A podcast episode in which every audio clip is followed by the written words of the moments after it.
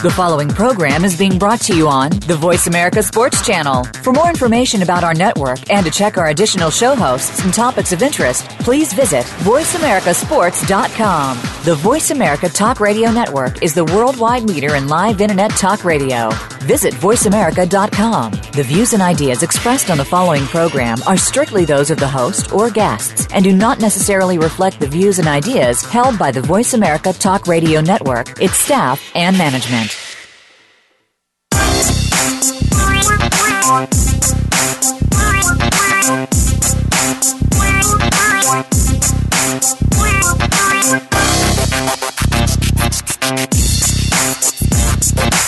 Welcome to Loving That Sports Talk with your host, James Loving. If you're looking for a fast-paced show that covers football and so much more, this is the place to be. Now, here's your host, formerly of the Philadelphia Eagles, James Loving. This is James Loving, your host of Loving That Sports Talk, and co-host with me, Chris. You there, Chris? I'm here. How are you doing today, James?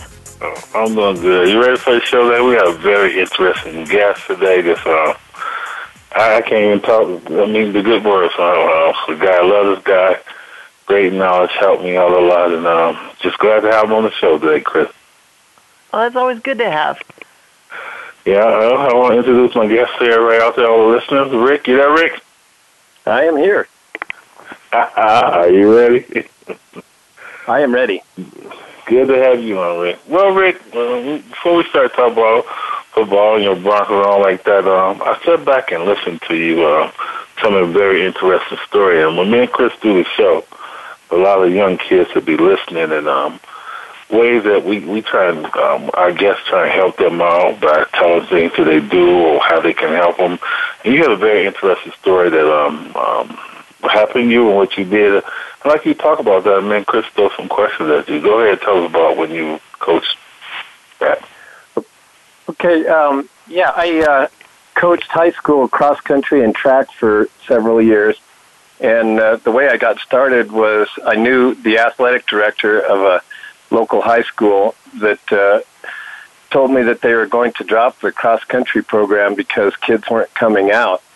And in fact, that year they had 4 girls and no boys out for the cross-country team, and it was a fairly good-sized school. And I volunteered to come on as a volunteer coach the first year and see if I could help build the team. And then the next year, I was able to become the head coach, and we went from having just the 4 girls and no guys to, in 4 years, I had the biggest boys team in the conference and took my girls team to state, which was the first time a team from that high school had gone to state in 14 years. Nice. So it was quite a turnaround. But had a few thoughts about what made me successful in getting the kids out. That's what I want to start out with the question. Rick, nowadays and back, before, it's hard to get the kids to go out for these sports, because they got so much on TV with the games that you can play. How did you do that? How did you go about training these kids to get them out? What did you do different that other coaches didn't do to get them out of that school? Well, the first thing was to challenge the kids. If they don't feel challenged, they don't feel engaged. And I put posters up, said challenge yourself, join cross country, and put pictures of kids running and competing and stuff like that. And then I researched back probably 20 years, all the meets that the kids had been in, and found the top 20 performers, both boys and girls, and made a list of their fastest times so the kids could look and see what they'd have to run in order to make that top 20 list. And they were motivated to try to break into that list. The next thing I did was make it fun. The kids had been going to all these little meets out in, nondescript towns and stuff, and I totally rewrote our schedule. I put in a home meet so that other kids could come and see him run, and that their families and friends could see him run, and made the meet so that the kids, it was different than any other meet. It was unique in the way that I ran it. I started the freshmen first, and then a minute later I started the sophomores, a minute later I started the juniors, and then a minute later I started the seniors. So supposedly the fastest kids should be the seniors. They could chase down the kids in front of them. So, and then scored it just by class. But it was, in fact, I called it the class act. Nice. Good. So for you, I mean, I assume you had some coaches that had encouraged you. Did you find yourself doing things that they had done for you? Not really. Well, yeah, I guess there was one thing. I had a coach that used to occasionally bring donuts to practice, and I didn't bring donuts, but a lot of times, particularly in the early part of the season, it would be pretty hot when we were running, and so I made Monday Popsicle Day. And after a good hard run on Monday, then they were rewarded with popsicles. And it was kind of funny how they got almost addicted to those popsicles. They couldn't wait. And then one day I forgot, and they're going, "Oh, I don't know if I can run without my popsicle, Coach." But so I ran to the store while they were out running and got some popsicles. Nice. Yeah, they'll remind you. They will remind you. Yes. Rick, I got a two-part question. Well, you were saying that... you got there with the popsicle and all that. My first one is when a kid comes to you and their talent, you see that it had a time, but it was in them. How'd you get to bring that out, the coaching? And then the second thing is, when you have the kids that come out and not sure if they really want to, because I hated running. Somebody said we had to run. I couldn't do it. But how'd you know that sport was for them? Well, it was how would I tell the kids that I saw potential?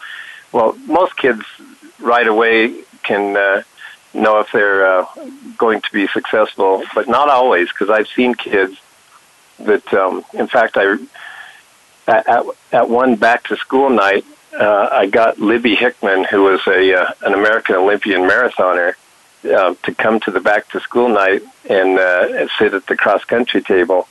And she helped me recruit a couple of girls that one of them ended up being one of my runners that went to stay on the state team. The other one was my slowest runner by far. But she really, during the season, found a love for running, and she continued after high school and ended up being quite competitive runner. So it's something that if you stick with it and put in the effort, put in the time, and with a little coaching, you can grow into it. Yeah, that's very true. As a former athlete, The best players, tend to have coaches that they can really, prove themselves to and want to. It sounds like you had the ability to get these kids to, by bringing people in or with the different things that you would try that would make the kids really want to push themselves. Yeah, and I also, I was a lifetime runner as well. I've been running for 40-some years. But I also had a lot of stories I could tell them from my running days. Also, my own kids were runners at a nearby high school. In fact, my older son was a two-time Colorado State champion. And that's why we got you on the show. We got to hear the stories. Go ahead. Some of the funny ones. Well, one of the other things that I like, well, there's several things, but one of the things is that you bond with other runners because you're out there pushing each other and practicing with each other. It's not like in football or basketball where sometimes there's really heated rivalries. There are some rivalries, but you know that if you're at the top of your game and you're running against somebody else that's also competitive, that he's going to help you or she's going to help you get a better time. And my son had my older son Dave had a crosstown rival that they were battled back and forth. One would win one week and one would win the other week.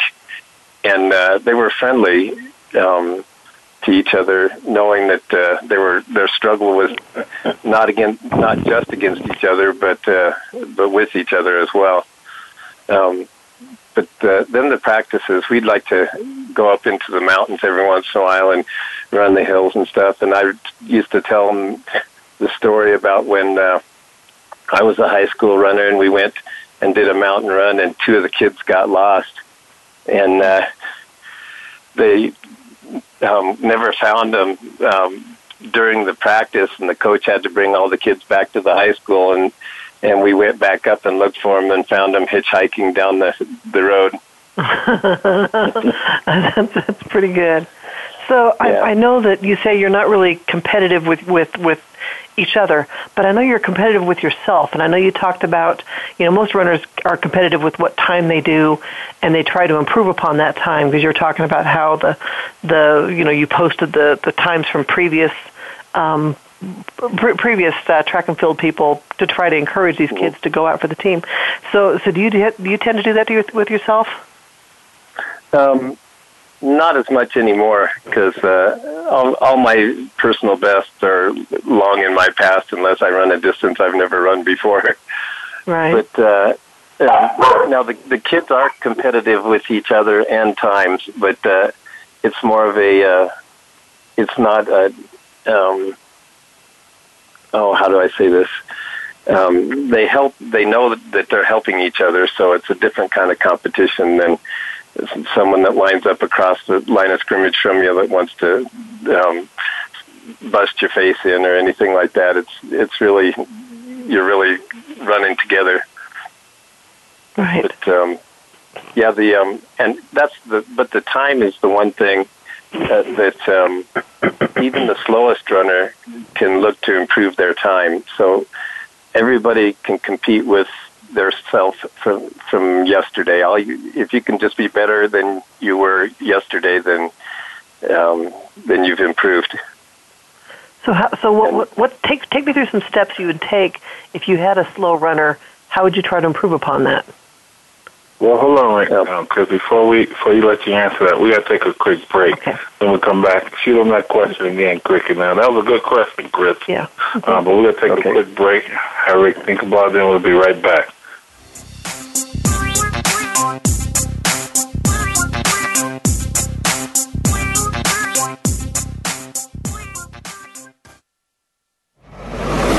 Your internet flagship station for sports, Voice America Sports.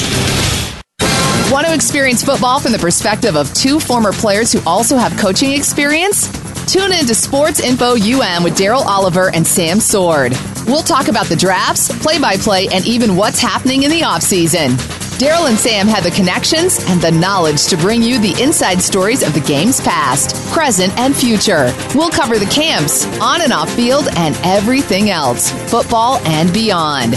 Sports Info UM is heard Mondays at 8 p.m. Eastern, 5 p.m. Pacific on the Voice America Sports Channel. Check your feelings at the door and enter the man cave. Don't let the name fool you, because we're here for anybody that wants to talk and listen in. Hosts J.D. Harris and Ray Austin are here to lead the forum from the fans, former players, owners, execs, and coaches. While inside the man cave, you do whatever you like. We won't judge. We'll even go beyond sports to talk technology, current events, and entertainment. Tune in every Wednesday at 3 p.m. Pacific Time, 6 p.m. Eastern Time on the Voice America Sports Channel.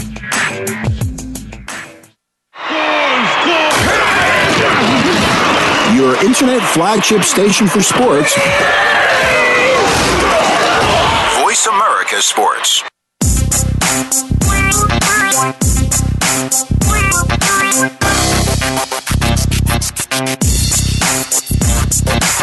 You're hooked up with Loving That Sports Talk.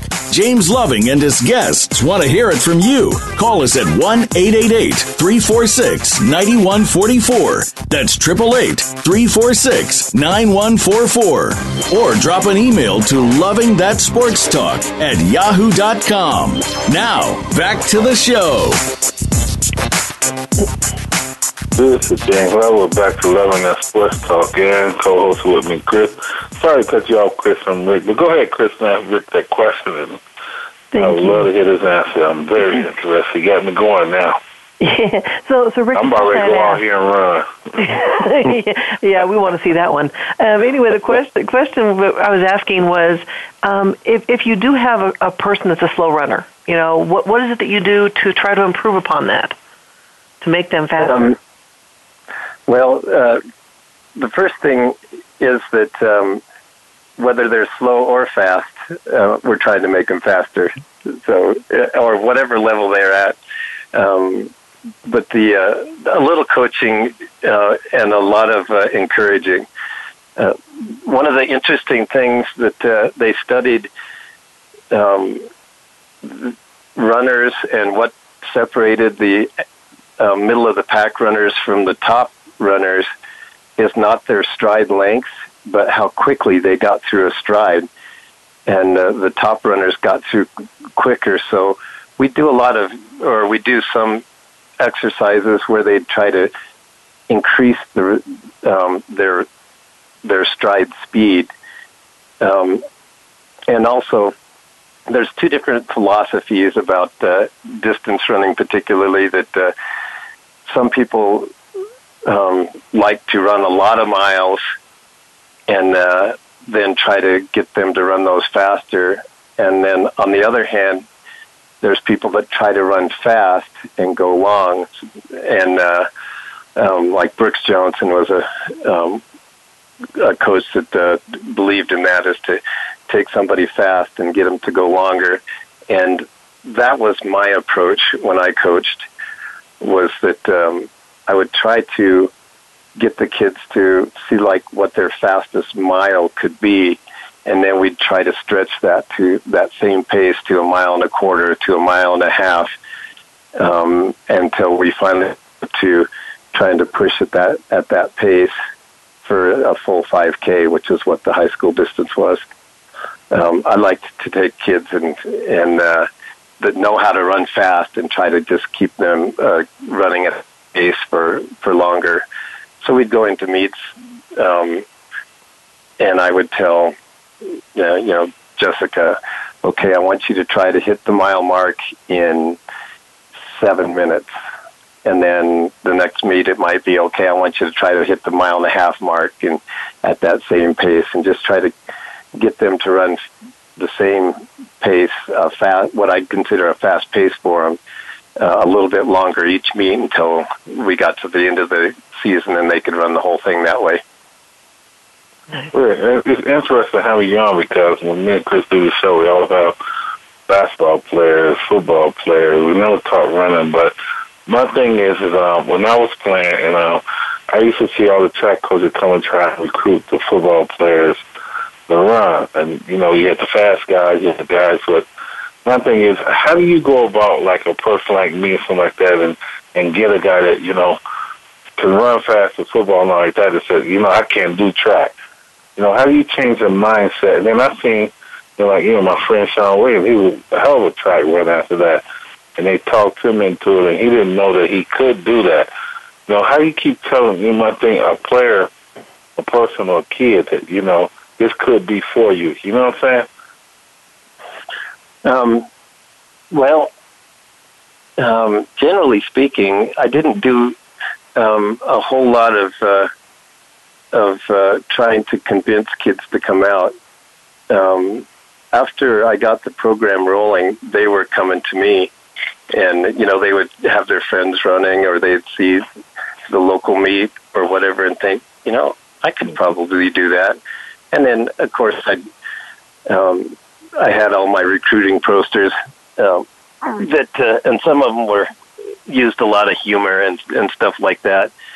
Like, I had a picture of one race where it was a loop, and they came, and my son was so far ahead of the back of the pack that he was already back to the start of the loop before all the kids had cleared out. So there were a bunch of kids running away from the camera and my son running towards the camera. And I took that picture and I put it across the bottom. It said, going the wrong direction, join cross country. And just, you know, tried to use humor and let the kids know that we were doing some fun things. Oh, I took my team to Aspen on an overnighter, where we raised some money and left on a Friday after school, spent the night in Glenwood Springs, and then drove over to the meet in Aspen in the morning. And then after the race, some of the kids stayed and shopped in Aspen. Some of them went to Glenwood Springs to set in the hot springs, and then some of the kids came home. You know, they had the option. We had 4 different bands. And I had kids coming up to me saying, do you need a manager? Do you need, you know, I'll be your manager for the week. And I said, you know, we're pretty much okay there. But, you know, just doing fun things and exciting things and being out in front of the school, you know, where they could see that we were having fun and we were bonding and stuff like that. So another thing that I like about particularly the fall sports is that and the bonding, the incoming freshmen, when you go to high school, it can be pretty intimidating. But if you join a sport and you have a group of athletes that you're connecting with right from the start, then they can kind of look out for you in the school and make you feel like you belong and that you're not overwhelmed by being at the new school. So I always encourage parents to get their kids involved in some sort of sport when they're a freshman going in, just so that they have a group of friends that have some upperclassmen that can watch out for them. Yeah, that's definitely a good thing to try to do and encourage and help with kids. So that's great. So, but Brian, sorry, Rick, during the break, you were discussing about some events and things that you have created with a running team, and talk a little bit about that.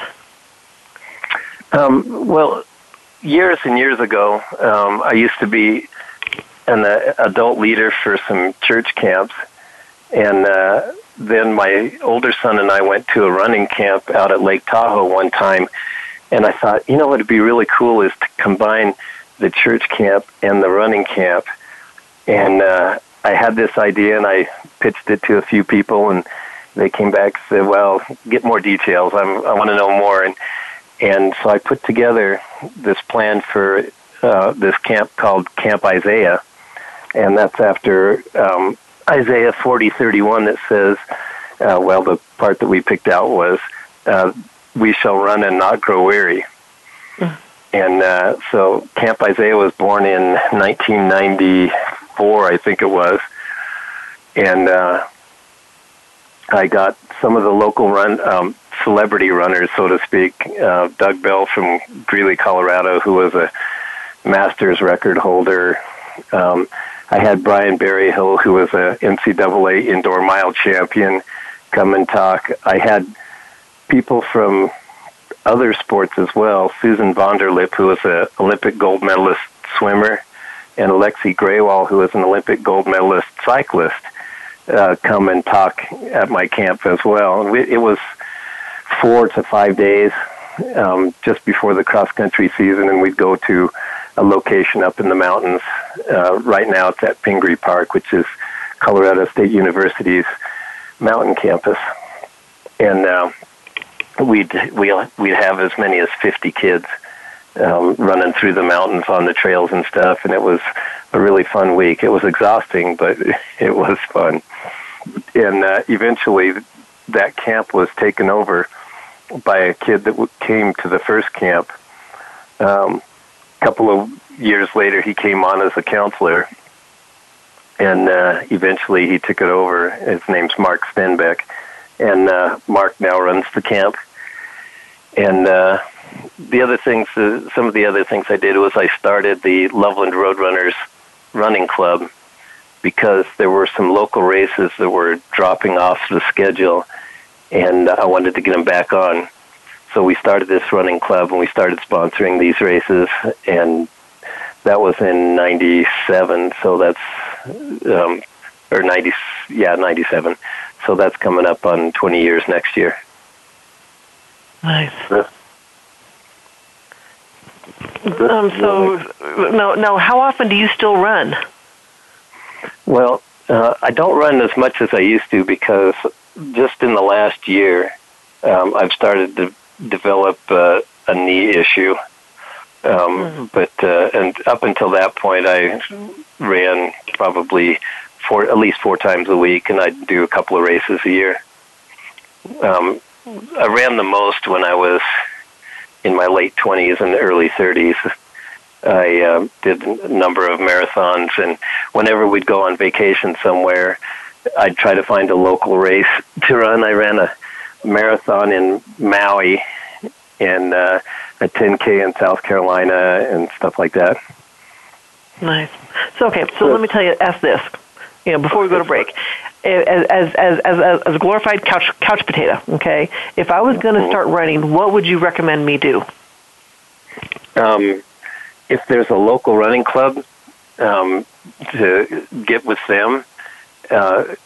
People have this impression about running clubs that, oh, that's just the fast guys and I'm just a plotter or I'm just starting or whatever. Most of them are not fast. Most of them are just people that like to run, that encourage each other, and so that impression that it's just for fast people is not accurate. So that would be one thing. Also, there's plenty of online programs, books to read that can help you get started. But the important thing is to have good shoes. That's really the only equipment you need. You can run naked if you have the right shoes. I wouldn't recommend it, but that's really all the equipment you need. And then to start slowly, and don't be afraid to walk.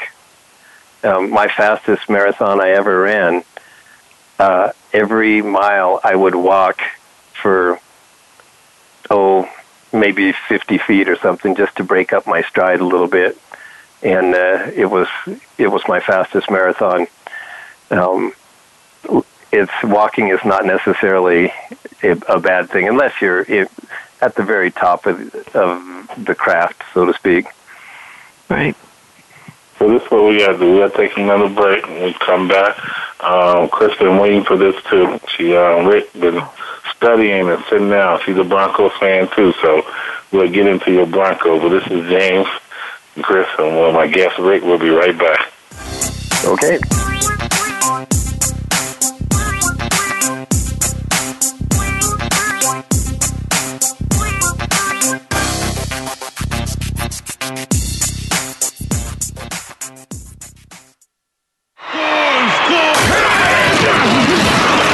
internet flagship station for sports. Voice America Sports. Are you a real sports fan? Get ready to talk football and anything else sports with Kwame Lassiter, formerly with the Arizona Cardinals, San Diego Chargers, and St. Louis Rams. Kwame's got the experience, so he's prepared to talk sports with you every week on Kwame Lassiter's Sports Talk. It's on the Voice America Sports Network every Monday, Tuesday, Thursday, and Friday at 9 a.m. Pacific Time, 12 noon Eastern Time. Get ready for an unpredictable, fun, and sometimes sarcastic look at the world of sports. That's Kwame Lassiter's Sports Talk on the Voice America Sports Network. Sports and medicine go hand in hand. Quite simply, if you aren't up to your game health-wise, you won't be up to your game on the field. That's where Bruce the Sports Doc comes in. Dr. Bruce Grossinger uses his medical training and experience to bring you a link between sports and medicine, from the latest advances and treatments to discussion behind the injuries of the week. Bruce the Sports Doc and his team of guest experts are here each week to lay it on the line in terms that you can understand. Tune in every Tuesday at 5 p.m. Eastern, 2 p.m. Pacific on the Voice America Sports Channel. Your internet flagship station for sports. Voice America Sports. We're making it easier to listen to the Voice America Talk Radio Network live wherever you go on iPhone, BlackBerry, or Android. Download it from the Apple iTunes App Store, BlackBerry App World, or Android Market.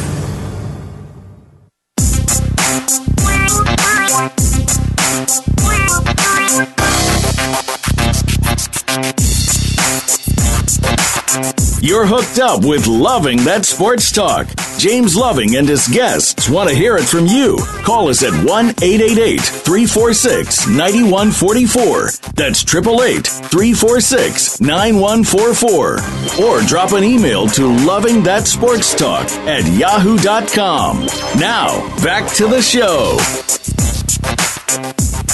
This is James Loving, your host of Loving That Sports Talk, and I'm still here with my coach. You there, Chris? I'm here. I'm ready. And my guest, Rick. Rick, you didn't leave us, did you? Did I say what? You didn't leave us yet, did you? Oh, no, I'm right here. Well, this is probably the show that I'm going to let Chris do. I hate this part, you know. All these Broncos, and they won Super Bowl. I'm kind of mad my Eagles didn't win. And plus, I don't care. But I love it, you know, because, you know, they say the better team won, and it was a better team. But, Chris, it's all yours. Okay, yeah. Well, first of all, James, you do realize that the Eagles just traded for number 2 pick of the draft this year.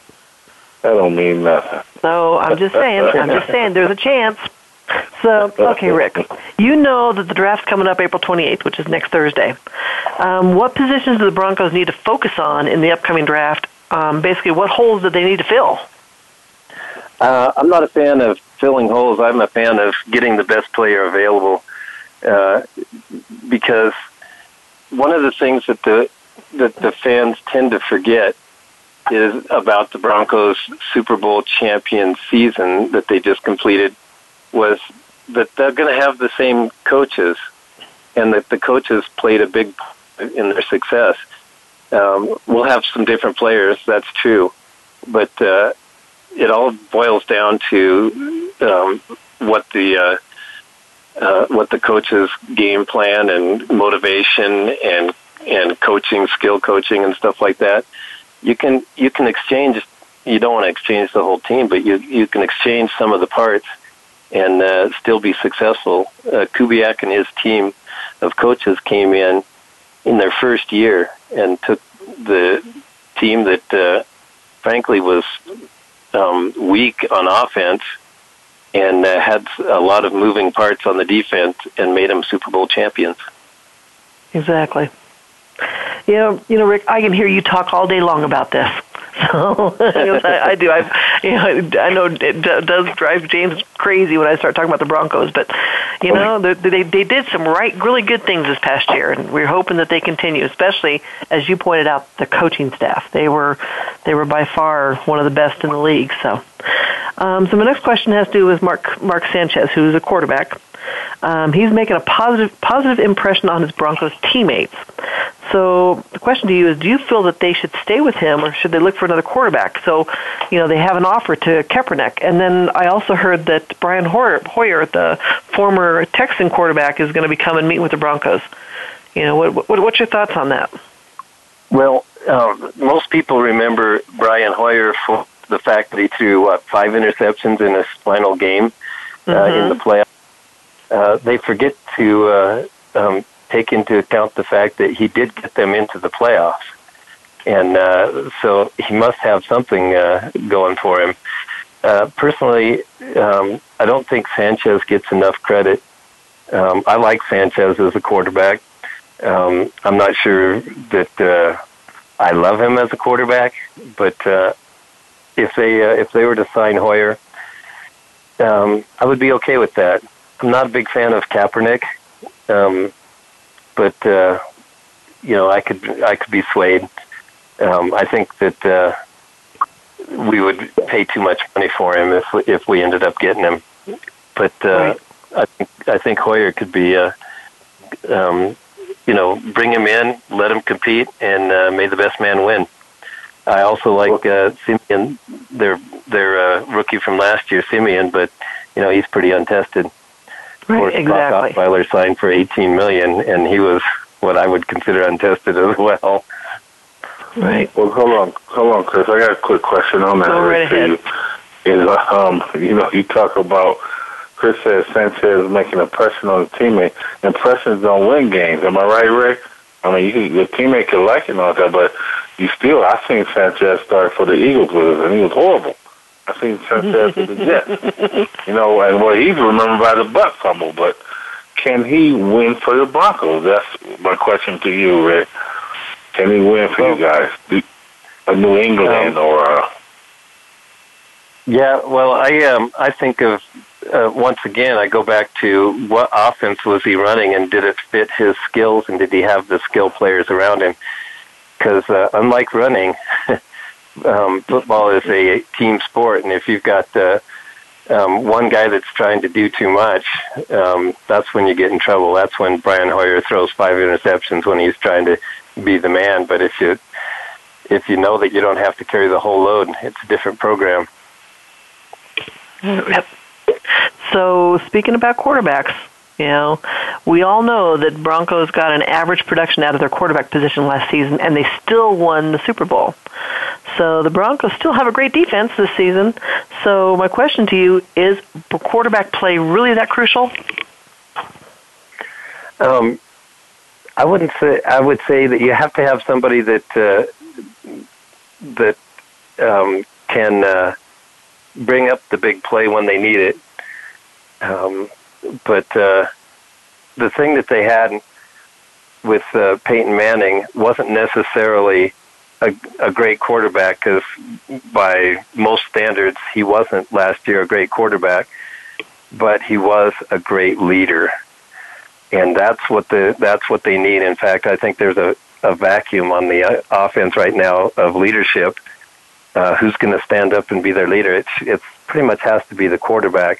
And that's why what I think Sanchez has been doing so far has been a good thing, bringing out the receivers out to California for their practices on the beach and stuff like that, to take that step into that leadership role. That's as much of a part of quarterback play as the passes and the play calling. Yeah, yep. That's true, and I've asked this question before, so I'll ask you this. You know, is being you know, someone having skills, you know, more important than someone who is going to be, you know, a great teammate or, you know, leader on the team? For that, I will simply point you back to the Tim Tebow season. I mean, when he took over, we were 1-4, 1-5, something like that, and he took us to the playoffs and even won a playoff game. Did he have super skills? No, but was he a leader? Yes. And so I would say the leadership part of that is bigger than the skill part of it. Yeah. Rick, before you, Chris, you go ask another question. I want to, just one thing about that. If he was such, I mean, I watched that, and my show, I think I was in my second, third year of it, you know, but I hated Tim Tebow, but he won games. Why did y'all get rid of him? That's my, I mean, did Elway just hate him, or isn't it about winning games? You ain't got to like that, am I right? I don't think Elway liked Tim Tebow in the least. In fact, sometimes they would show Elway up in the press box after Tebow pulled off another miracle play, and he would almost have a scowl on his face going, you know, I put him in so that they would shut up about him, and now he just keeps pulling off these miracles. And it looked like he was very uncomfortable with Tebow as his starter. And I just wish that they would have kept him around. Even once they signed Manning, I wish they would have kept Tebow around as a backup. Maybe he would, you know, he had a pretty good game in his last preseason game, playing for what team, James? Yes. Yeah, you ain't gonna tell me, Rick. All right. Yeah. Yeah, I thought Tebow was probably the best kind of teammate that you could have, and always encouraging and always hopeful. Yeah, I liked Tebow a lot. In fact, if you check my Facebook page, you might find still a picture of me Tebowing. Yeah, that did get done a lot. That's true. Yeah. I mean, how many other professional players have something named after him like that? Well, in a positive way. Yes. In a positive way, yeah, it's true. Go ahead, Chris. I'm sorry. Okay, no problem. So the Broncos opened the 2016 season at home against the Carolina Panthers. You know, some people are calling it the Super Bowl 50 rematch. So, Rick, do you think that this will basically be a grudge match between Cam Newton and Von Miller? Oh, I can't wait for this answer. I'm waiting for this. I'm going to probably disappoint you. I think it means a lot more to the Panthers than it does the Broncos. Because, well, you know, at the end of the day, we get to go home and look at our trophy. And they get to go home and dust off their shelf. So yeah, I think that they're looking more for it than we are. And if we lose that one, I don't think it's a big deal. We'll be in the midst of some major changes, and we'll get there. But, well, at this point, the Broncos are predicted to win, I think, by 3 points. Yeah, I'm not sure I would pick that way. Yeah, thank you, Rick. But, thanks, Rick. I'm just saying that's what the Vegas odds are. I wouldn't count them out though either. Right, because I've said many times, defense wins games, and Denver still, even though they lost a few players, they still got to get defense. Yes, without a doubt. I sure wish they would. I'm sorry. Go ahead, Rick. I'm sorry. I sure wish they'd get Von Miller under contract, though. Right. You know, because you want your superstar to be happy while he's in there. Well, we got to take our last break. When we come back, we're going to load you up. Chris, we're going to load you up with more questions about your Broncos. And, I don't know, the Panthers. My next check is going on the Panthers, so we'll see. We'll see right back.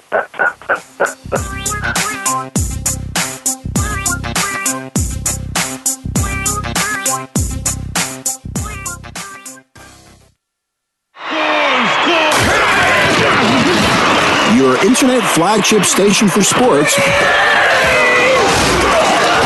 Voice America Sports. If you think you've seen online TV before, let us surprise you. VoiceAmerica.tv is online now. The leader in live internet talk radio has done it again. Multiple channels, a state-of-the-art viewing experience, live and on-demand programs streaming 24 hours a day. It's exactly what you want, when you want it. VoiceAmerica.tv. From health and wellness to business, sports, and everything in between. Discover our new world. Visit VoiceAmerica.tv now and experience the future of online television. VoiceAmerica.tv.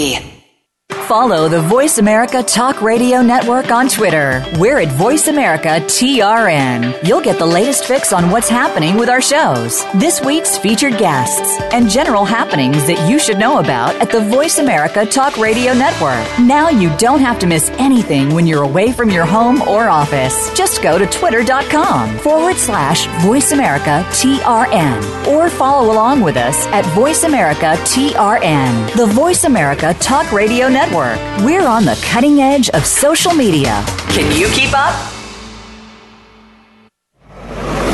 Your internet flagship station for sports, Voice America Sports.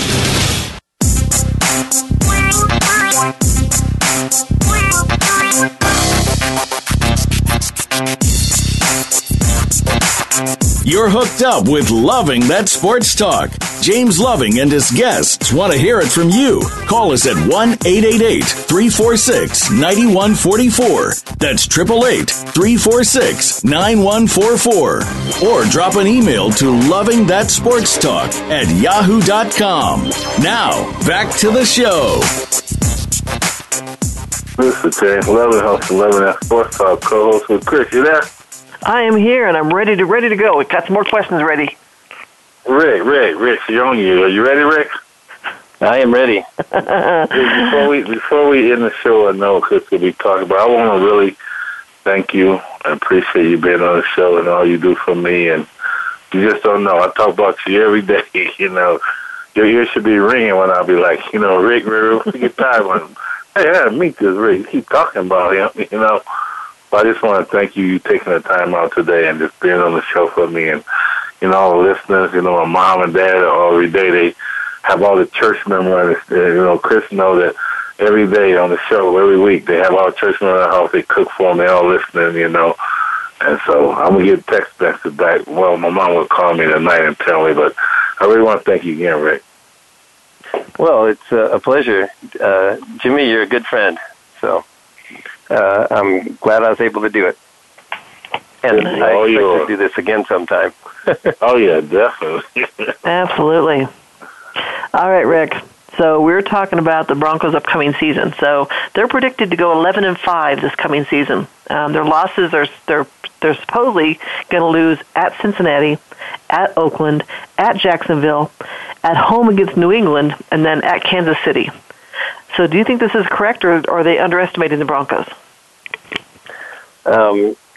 I don't think that you can possibly know. There's always surprises at by the end of the season. Who would have guessed that this team would have collapsed totally, and who would have guessed that these guys would have shown up like they did? Last year, the Raiders started out looking like they were going to be really tough, and then faded at the end of the season. San Diego has what you consider one of the best quarterbacks in the league, and where are they, you know? Yeah, they have no one to throw to. Yeah.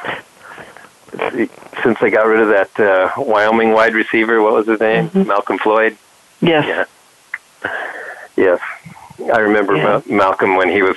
My dad had season tickets to Wyoming football for 40 years. And so I grew up on Cowboy football, and I remember when James was playing there. So I followed those Wyoming guys into the pros. So I understand. So anyway, I don't think. I mean, you can get a general idea, but the Broncos are going to win some games that they shouldn't have, and they're going to lose some games that they shouldn't have as well. You can get an idea that they're going to be good. Mostly because of the defense. Mm-hmm. It all depends on how good the offense is, how good their season's going to be. And whether the receivers actually catch the ball and not fumble it all the time. So anyway, we won't talk about that. Okay, so Rick, my question has to do with DeMarcus Ware. So do you think bringing him back was one of the best off-season moves for the Broncos? Yes, I think that he's without a doubt one of the leaders of the defense. And when you have him on one end and Von Miller on the other, that makes everybody else in between them that much better, because the guys are focused on DeMarcus and Von, and the guys in the middle benefit. Yeah. And yeah, that was a crucial move. I thought that was probably the most important one so far that I've seen. Oh, I agree. I totally agree. I mean, he's, you know, Von Miller, of course, is fantastic, but you throw in another tough defensive player like that, and it's just like, wow, where does the offense go when they have these two coming at them? So, yeah. All right, so the NFL owners recently approved an automatic ejection for players who commit multiple unsportsmanlike conduct penalties in a game. So who I'm looking at is Aqib Talib. He's the Broncos quarterback. You know, he basically he told the line a bit with his play. If you recall, he was flagged 3 times in the Super Bowl and twice in the Indianapolis Colts game. Yeah, he's kind of a loose cannon, and it might take getting kicked out for him to get his head turned around on that. I remember when that came out that he was one of the ones that voiced displeasure with this new rule change. I don't have a problem with it because it hurts your own team when you get those. I mean, that's a big penalty. 15 yards is a lot of times enough to move someone into field goal range or keep a drive going, or so many other things that and so many times it's just stupid stuff, taking your helmet off and stuff like that. It's like, that's a part of the game that we really don't need. Yeah. Chris, let me cut in real quick for Rick. I mean, Chris. Rick, two questions, two part. One, Aqib, that happened to him. It could have hurt Tom Tebow. If y'all would have lost, would y'all blame him with those comments? And the second thing is, it's throwing you off the Broncos a little bit. What do you think about the Odell Beckham thing with that question Chris has asked you? Should he have been thrown out? Remember that game with him with Carolina, with Kenny Wood? Should he have been thrown out from this new rule, or the rule should have been, if the rule's not in, but he still should have been thrown out? What do you think about that, Rick? It'll be interesting to see if the referees hold back on calling the unsportsmanlike conduct plays, or if they, if they know that this guy gets another one, he's out. Are they going to go ahead and run people out, or are they going to adjust their calls because of that? The late hits out of bounds and stuff like that. It'll be interesting to see how it plays out. Beckham, I remember that, I didn't see it, but I heard about it, and it sounded like he really needed a timeout. Yeah. But, yeah, and if the Broncos would have lost the Super Bowl, well, they didn't, James. They're Super Bowl champions. So. It's kind of a mute point. yeah, it's nobody single-handedly loses or wins a game for a team. Once again, it's a team sport, and you can always look back and see 4 or 5 crucial plays, and then a whole bunch more that set up those crucial plays. So, no, I would never blame one player on a loss. Even Scott Norwood, when he missed the field goal, the famous wide right field goal for Buffalo. You can't blame it on a field goal kicker if they miss one at the end of the game, because if the team would have had a 20-point lead, it wouldn't have made any difference. Yeah. Go ahead, Chris. So my last question. So the Broncos have re-signed both C.J. Anderson and Ronnie Hillman. Who should they focus on as a running back? C.J., without a doubt. Okay. Hillman, in college, had a great college career. He's a speed guy. The problem is that when you get to the pros, everybody's a speed guy. I mean, you're going up against defenses that are way faster than most of the average college football defenses. So speed isn't it's neutralized in the pros as opposed to somebody that is my wife calls CJ the little bowling ball. And he's got some moves and some cutting ability, but he's also got some strength, and so I think I think CJ is the one that is going to rise to the top. The only question is how healthy he stays. Right. Well, we got the music in my ear to end the show, but Rick, I want to thank you again. Next time we have this show, we have your wife on there too, because she's a big Bronco fan, and we'll see what she got to say about it too. But she sleeps in Broncos pajamas. Nice. So you know. I need to find out where she shops at. Yeah. But anyway, I'm going to show all that now. We are, But Rick, thanks again, and Chris, hey, great show today. All right, thank you guys. It's been great action talking with you. Okay, nice to talk to you guys. All right. That's going to do it for this week's edition of Loving That Sports Talk. But don't worry, James Loving will be back next week, Wednesday at 3 p.m. Eastern, noon Pacific, on the Voice America Sports Channel. Get ready to love more sports talk then. And keep in touch with James all week at lovingthatsportstalk@yahoo.com.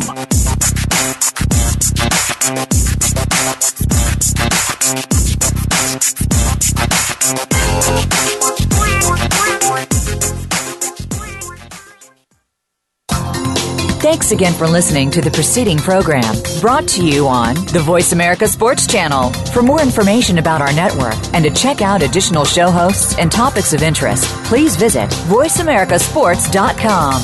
The Voice America Talk Radio Network is the worldwide leader in live Internet talk radio. Visit voiceamerica.com. The views and ideas expressed on the preceding program are strictly those of the host or guests and do not necessarily reflect the views and ideas held by the Voice America Talk Radio Network, its staff, and management.